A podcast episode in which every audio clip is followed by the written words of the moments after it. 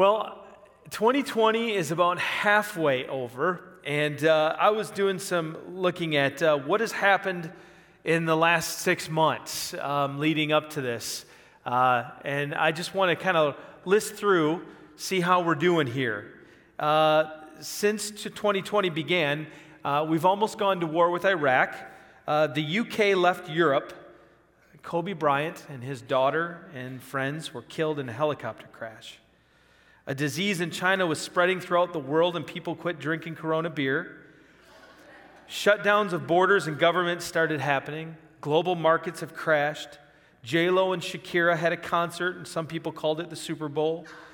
Coronavirus was named the pandemic, COVID 19, and uh, it's kind of confusing because some people don't know what happened to COVID 1 through 18.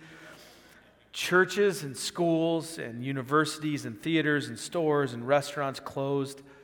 Those of you who have Netflix found out who Tiger King was and how Carole Baskin supposedly killed her husband. Prince Harry and Meghan left the royal family and moved to California.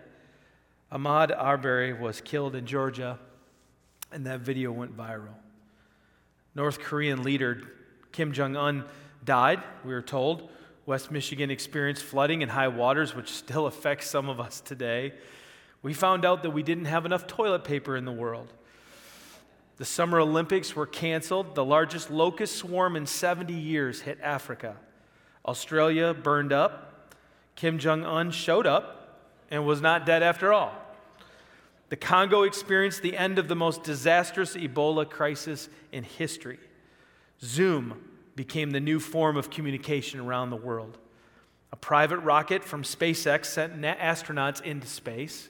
The Pentagon released videos of supposed UFOs, and nobody cared. Everyone watched The Last Dance and either felt better or worse about Michael Jordan. Then George Floyd was killed during an encounter with police in Minneapolis. Grand Rapids and other communities were set on fire. Asian murder hornets showed up in the state of Washington.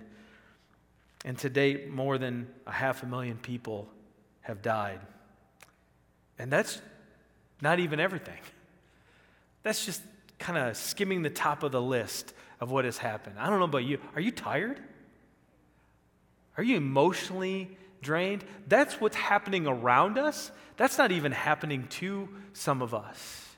Some of us have experienced some other things during this season.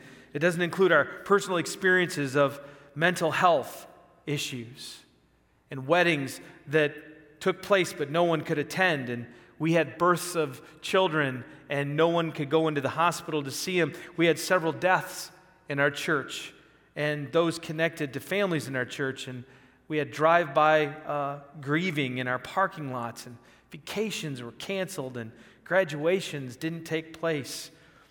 I know for myself, it's been more than 10 weeks. We're finally getting work done on our basement after it flooded back in April. And in the midst of all of these things, it's no wonder I've been reflecting how do we keep the main thing the main thing? How do we, in all of this, come to understand what is the priority? And what I hear over and over again, and I think it's right, is life, is this sanctity of life that we're making changes and we're doing things because we believe that life is valued. We, we as believers v- believe it's valued because intrinsically God gives it va- value.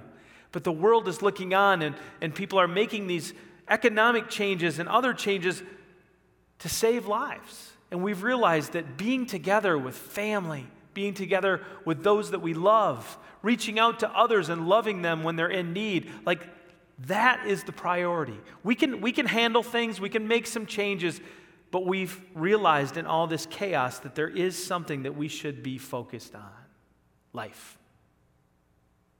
When you look at the life of the church, we've experienced several changes too. You know, when our services were no longer held and you couldn't come in person and kids programs are no more and youth group wasn't anymore and there was all these different issues people began to question well, what is the church? And over the last several weeks, we've been talking about what the church is. And it's not about all of these events and all these programs, but it's something greater, it's something more. It's helped us to prioritize what it's really all about.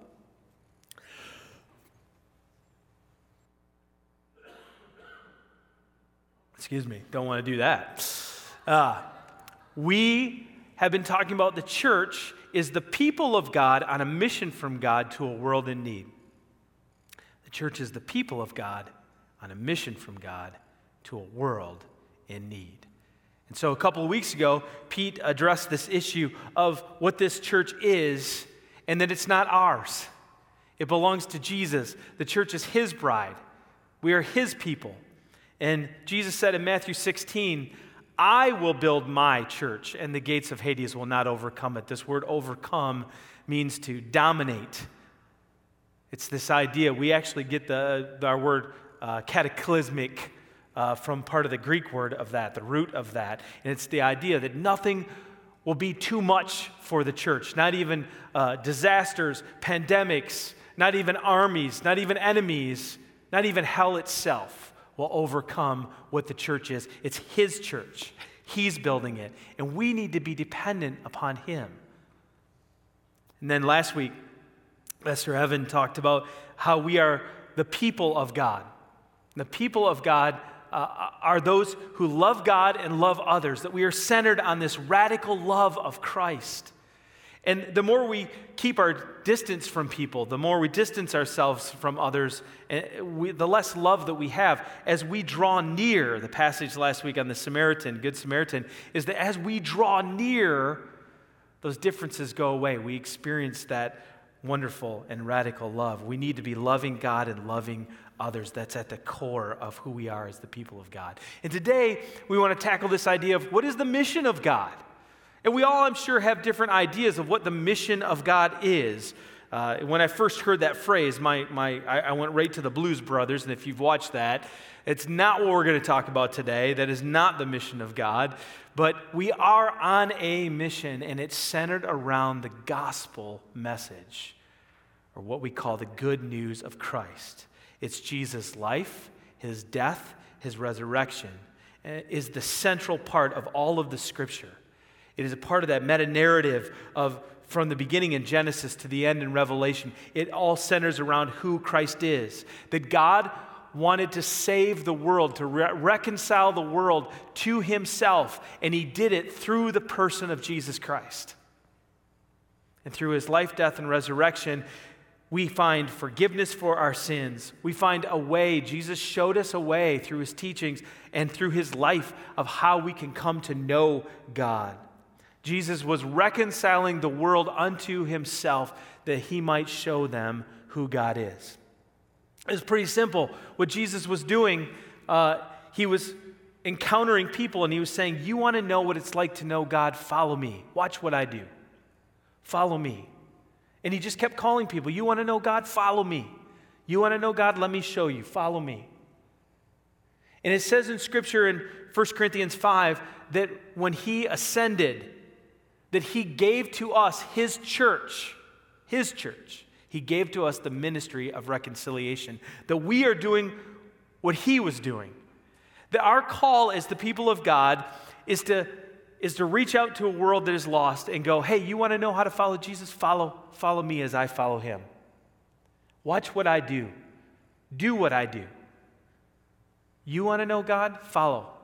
You want to know God? Follow me. Follow as I follow Jesus. Jesus, in his uh, address to his disciples before he went to the cross, we call it the Great Commission. He said this All authority in heaven and on earth has been given to me. Therefore, Go and make disciples of all nations. Go and make disciples. Disciples are followers of Christ. So that's what he wants us to do. That is our mission. To go, you want to know God? Follow me as I follow Jesus. You want to know? Follow me as I follow Jesus. It's one disciple after the other. It's not a one time prayer. It's not just showing up at church. It's, it's a commitment to a life of following Jesus. That's what disciples do. Before, people were called Christians, which, by the way, Christian means one who belongs to Christ. It still carries that concept, that idea. But 13 years after the Apostle Paul uh, came to know Christ, before he started his missionary journeys, they referred to people who are followers or believers as people of the way. You can look it up in Scripture. The first time they were called Christians was in Acts 13.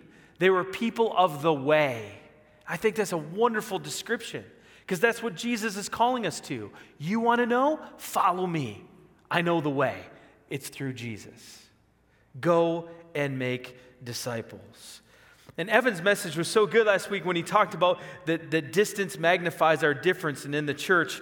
And it's not only all of the things that are happening around us in 2020, it's the things that oftentimes are happening even in the church that are good. That we become so distracted that we forget this, this mission. One might say that the church has maybe forgotten the Great Commission. Maybe we should call it the Great Omission of the church. That we've, we've tried to deal with so many other things that we've forgotten what we're really all about. That we are the people of God on a mission from God to a world in need. I, I want to look at it this way. When you think about the target, what we're after, it's Jesus. He's at the core of all we do, who we are. As a matter of fact, the early church had like a creed that they would sing or they would, they would talk, uh, they would share together uh, in the early church for several centuries, and they use Colossians chapter 1 for this. And it's this idea, this picture of who Jesus is. He is the Son of the the Son is the image of the invisible God, the firstborn over all creation. For in him all things were created, things in heaven and on earth, visible and invisible, whether thrones or rulers or powers or authorities, all things have been created through him and for him. He is before all things, and in him, I love this phrase, all things hold together. We need that right now. And he is the head of the body, the church. He is the beginning and the firstborn from among the dead, so that in everything he might have the supremacy. It's the only time that word is used in Scripture. Jesus is over everything. He has the supremacy. He is at the core of all we do and who we are as followers. You want to know God? You want to know the way to God? It's Jesus.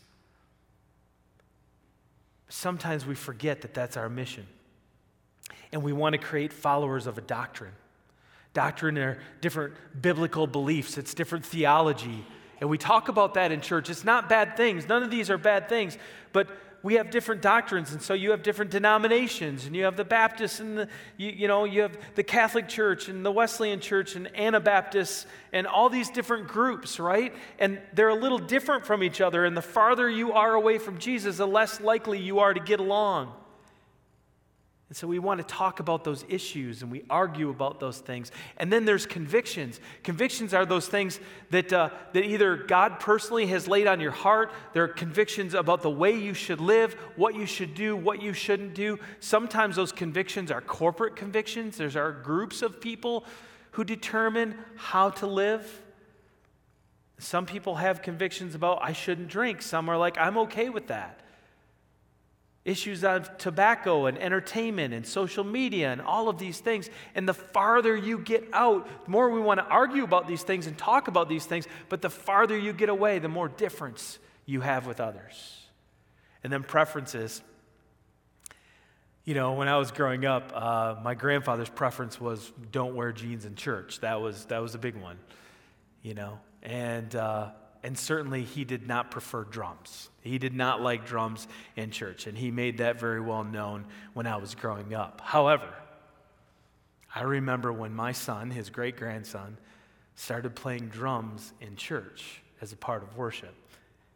And my grandfather would go out of his way to show up to watch him because what he was watching was my, his great grandson who was leading worship to the same Jesus that he worshiped the more we get closer to Jesus, the more we're drawn into Him, the closer we are, the more united we are. He's the target, not these other things. The church, unfortunately, we've been a people who haven't made Jesus the priority. We've made all these other things the priority. They've become a distraction for us when it comes to the mission that we're on. And I think that today, we, not as in all shores, Big C Church, I think we're a church distracted and not acting like a church deployed. God has called us to a mission. He's called us to, to show people the way, to live the way Jesus did, and to show others how they can do the same. But we are distracted by so many things, good and bad. We're just distracted. And the enemy is using that. Enemy is causing us not to hit our target. During the invasion of present day Pakistan in 326 BC, uh, Alexander the Great had uh, come to the Hydaspes River and uh, couldn't cross over. Couldn't, he and his army couldn't ford over the river. Um, and on the other side was 34,000 Indians waiting to attack and 200 war elephants. I would have loved to have seen that. 200 elephants under King Porus, and they were waiting on the other side, just waiting for the attack that they knew was going to come. But Alexander the Great decided to cause some distraction.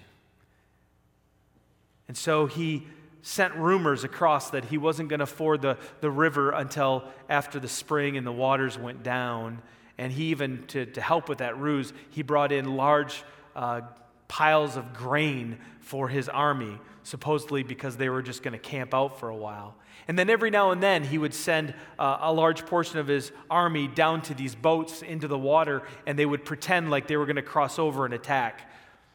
And he just kept doing all of these things to distract. And Porus, King Porus, on the other side was waiting. And he became so distracted by these things that he didn't realize that Alexander the Great had taken more than half of his army about 20 miles upstream, had crossed over, and had surrounded him. And before he knew it, they were decimated. And Pakistan, or what is present day Pakistan, was defeated by Alexander the Great all because he distracted them from their mission. They forgot to see what was really happening. C.S. Lewis, in his book, The Screwtape Letters, writes about these demons who are writing about how to, uh, how to keep Christians from really following Christ. And these demons write back and forth about all the little things that they're doing. And in one section, one of the demons says that you will find that anything or nothing is sufficient to attract his wandering attention. That is the Christian. Anything or nothing is sufficient to attract his wandering attention. If you can just talk about these other things, if you can just deal with these things that are going on in, in their life, they will be so distracted they will forget what the mission is all about. The devil isn't trying to get us to do something big, to screw up in a great way, to commit some terrible sin, right? Sin is still sin. And the demon concludes by saying, Murder is no better than cards if playing cards can do the trick. It's all about distraction. And people, I think that the enemy has distracted us from the mission. We are to be a church deployed, not a church distracted. How many times have we argued about doctrine and convictions and preferences with people instead of showing them who Jesus is and the way to live like him? I would say too many times. We keep trying to be right about issues and argue about issues instead of being in a right relationship with Jesus. Do you know what happens when you make followers of a cause? Or followers over an issue, if you're like, ooh, you like this issue, come follow me. You like this issue, come follow me. The more you do that and you win people to a particular issue and they become followers, as soon as that issue is no longer relevant, or as soon as you lose the argument to that issue, you lose all your followers. But if you point people to the person of Christ, who transforms lives, who brings forgiveness, who brings eternal life, who sends his Holy Spirit to dwell into our lives that we might live differently, man, you don't lose any followers. You've gained followers. And you've gained others who want to be more like that. Church, we are to be a church deployed, not a church distracted. The early church understood this. In Acts chapter 2, after the Holy Spirit had come, people's lives were being changed because they began to follow Jesus And it didn't matter their background, didn't matter their social economical status or, or their, where they came from, their race. They all believers were together and had everything in common, the scripture tells us. Man, they sold property and possessions to give to anyone who had need. Every day they continued to meet together in the temple courts. They broke bread in their homes. They ate together with glad and sincere hearts, praising God and enjoying the favor of all the people. Their lifestyle showed that they were followers of Christ in what they did and what they said. Their lives had been transformed. They were not following uh, some cause, they were following the way, the truth, and the life, who is Jesus himself. And I love this. And the Lord, whose church is it? It's the Lord's, it's Jesus. And the Lord added to their number daily those who were being saved. It's still his church, and he's doing the work. What he has called us to do, church, is to simply say, You want to know God? Come follow me as I follow Jesus. You want to know God? Come follow me as I follow Jesus. Our mission as a church is to show people the way to Jesus. And we do it through our centering our lives on who He is and all that we do. And, church, I think the way we're going to get there is first of all, we have to start with asking God for forgiveness.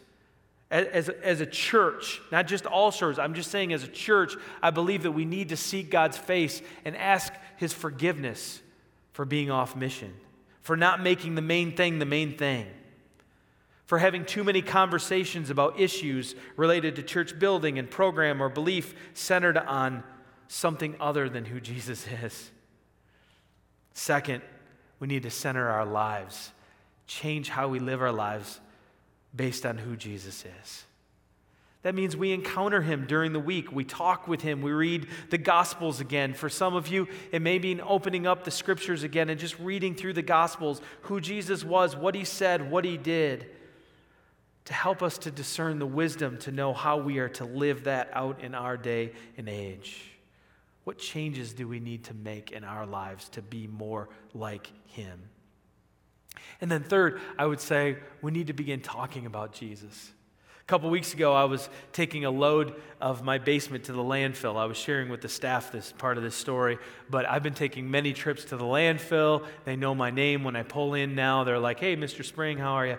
So, uh, so my basement flooded and I've been gutting it all out. And uh, as I was there one day, this woman pulls up with this trailer and I can tell it's just filled full of heavy things that I knew she didn't put in the trailer. Somebody did, but they had given her the responsibility to unload it all. And she was just staring at it like, I don't know what to do, and was kind of looking around. I knew she was looking for help.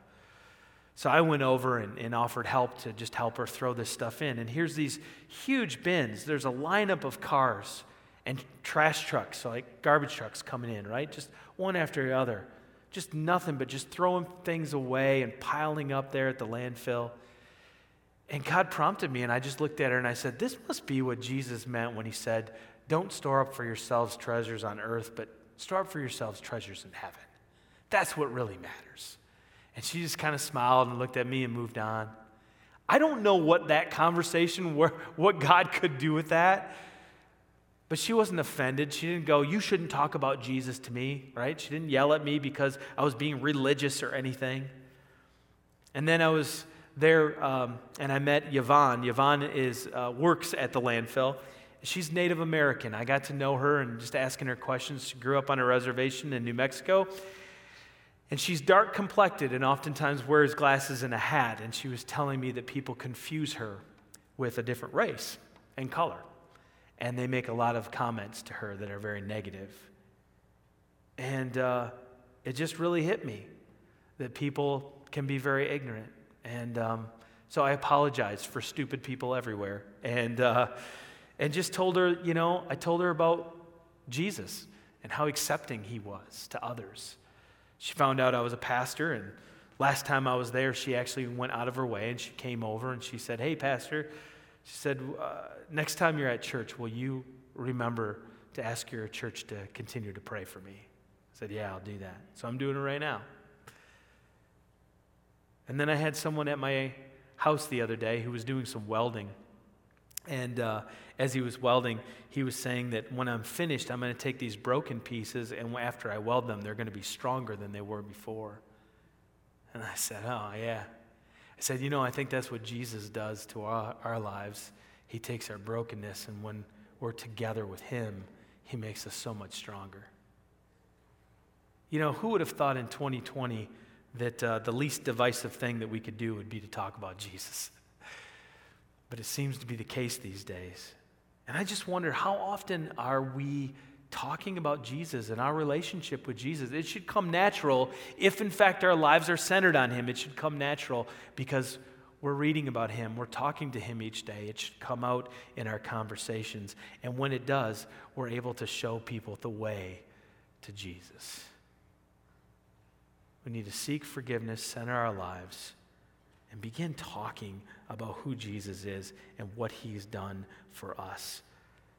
You want to know God? Follow me as I follow Jesus. You want to know God? Follow me as I follow Jesus. You want to know God? Our mission is to show people the way. And, church, we're too distracted, and we need to get back on mission. Some of you listening today may be. Uh, Maybe you have issues with the church. Maybe, maybe they're legitimate issues, and you want to argue about doctrine and convictions and preferences and all of that. And I'm not saying that we shouldn't have those conversations, but if it's keeping us from the main thing, then let's get back to the main thing. And if you don't have a relationship with Jesus, but you want to talk about those peripheral issues, man, let's start with Jesus and then we'll talk about it. Let's start with a relationship with who He is. He brings forgiveness for sins, comes into your life, fills you with His Holy Spirit, and gives you new life and the hope of eternal life. Man, I want that for every person I come in contact with. And that's why we are here, church, to show people the way. Lord, would you, uh, even now in our midst, begin to Stir our hearts for those who are lost, for those who are wandering, for those who, Lord, are so close to the kingdom, but they, they think the kingdom is something else. God, would you help us to be people who reach out to our neighbors, our coworkers, our family, our associates, our colleagues, to be praying for them, reaching out to them, not to bring them to a cause or to a way, but to show them the way, the truth, and the life in Jesus. God, that's what we want to do to be the people of God on a mission from God to a world in need. Do that, we pray. In Jesus' name, amen.